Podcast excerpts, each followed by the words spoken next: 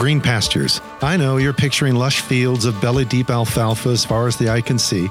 Well, get that picture out of your mind. Instead, see clumps of green along the arid landscape of the Negev Desert in Israel. That's more the biblical reality. And that's what our heart is for our weekly Green Pastures devotions published by Vineyard Boise. Our hope is that each day you'll find a wee clump of green along the all too often arid landscape of life, just enough to sustain you, to keep you moving forward. Each daily devotion consists of four strands the reading, the reflection, the question, and the prayer. May the Lord lead us together into the green pastures we need today to continue growing in the grace and knowledge of our Lord Jesus Christ. Green Pastures for Monday, July 4th. And this week's going to be a little bit different because normally it would just be me and you'd be stuck with my voice all week long, just plowing through readings and reflections and rereadings and then questions and then a prayer, blah, blah, blah. This week, actually, we have a little bit of a change up because uh, Rihanna and I are collaborating on these. When we first went, when she first heard we were going into Galatians, she said, "Ooh, I would love to write the week where we're dealing with Rahab in Galatians 4. Not Rahab. Oh darn! I did it again. He doesn't mean Rahab. He means Hagar. Hagar. I did mean that. That's one of the reasons we need Rihanna here because she's going to keep me straight. Uh, good luck with that, though. So anyway, so she's got the reflections, and and and so she's going to be reading that this week. You're going to be hearing her voice and her words, um, which is not my way of saying, yeah, blame her. And I'm just saying you get a treat and you get to hear Rihanna and her words this week. So there we go. So today's reading is found in Galatians chapter 4, verses 21 through 31 from the New International Version, which reads Tell me, you who want to be under the law, are you not aware of what the law says? For it is written that Abraham had two sons, one by the slave woman and the other by the free woman. His son by the slave woman was born according to the flesh, but his son by the free woman was born as a result of a divine promise. These things are being taken figuratively. The women represent two covenants. One covenant is from Mount Sinai and bears children who are to be slaves. This is Hagar. Now, Hagar stands for Mount Sinai in Arabia and corresponds to the present city of Jerusalem because she is in slavery with her children. But the Jerusalem that is above is free, and she is our mother. For it is written, Be glad, barren woman you who never bore a child, shout for joy and cry aloud, you who never were in labor, because more are the children of the desolate woman than of her who has a husband.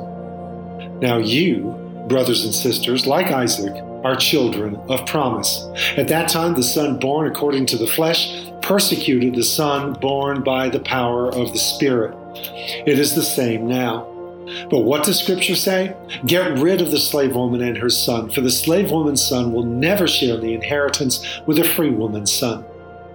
Therefore, brothers and sisters, we are not children of the slave woman, but of the free woman. This is God's Word. All right, so there's your first read through the second half of this fourth page of Paul's letter to the Galatians, which is actually a throwback to the book of Genesis. So rather than rereading this again in Mike's amplified version today, um, which of course will be brilliant and inspiring, we'll actually get to that piece by piece through the rest of this week. So perhaps now the best thing to do is to read the actual story of Sarai and Hagar in Genesis chapter 16, so that we're ready for where Paul seeks to take us through that story, that for him is more than just another old story from the Torah. Instead, it's a story charged with meaning.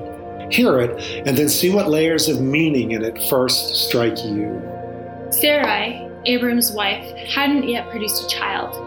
She had an Egyptian handmaid named Hagar. Sarai said to Abram, God has not seen fit to let me have a child. Sleep with my handmaid. Maybe I can get a family from her. Abram agreed to do what Sarai said.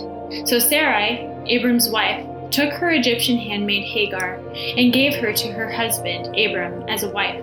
Abram had been living ten years in Canaan when this took place. He slept with Hagar and she got pregnant. When Hagar learned she was pregnant, she looked down on her mistress. Sarai told Abram, It's your fault that I'm suffering this abuse. I put my handmaid in bed with you, and the minute she knows she's pregnant, she treats me like I'm nothing. May God decide which of us is right. You decide, said Abram. Your handmaid is your business. Sarai was abusive to Hagar, and Hagar ran away. An angel of God found her beside a spring in the desert. It was a spring on the road to Shur. He said, Hagar, handmaid of Sarai, what are you doing here? She said, I'm running away from Sarai, my mistress. The angel of God said, Go back to your mistress, put up with her abuse. He continued, I'm going to give you a big family, children past counting. From this pregnancy, you'll get a son. Name him Ishmael, for God heard you. God answered you.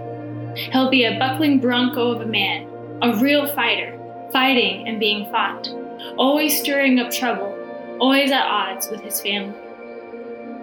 She answered God by name, praying to the God who spoke to her. You're the God who sees me. Yes, he saw me, and then I saw him. That's how the desert spring got named God Alive Sees Me Spring.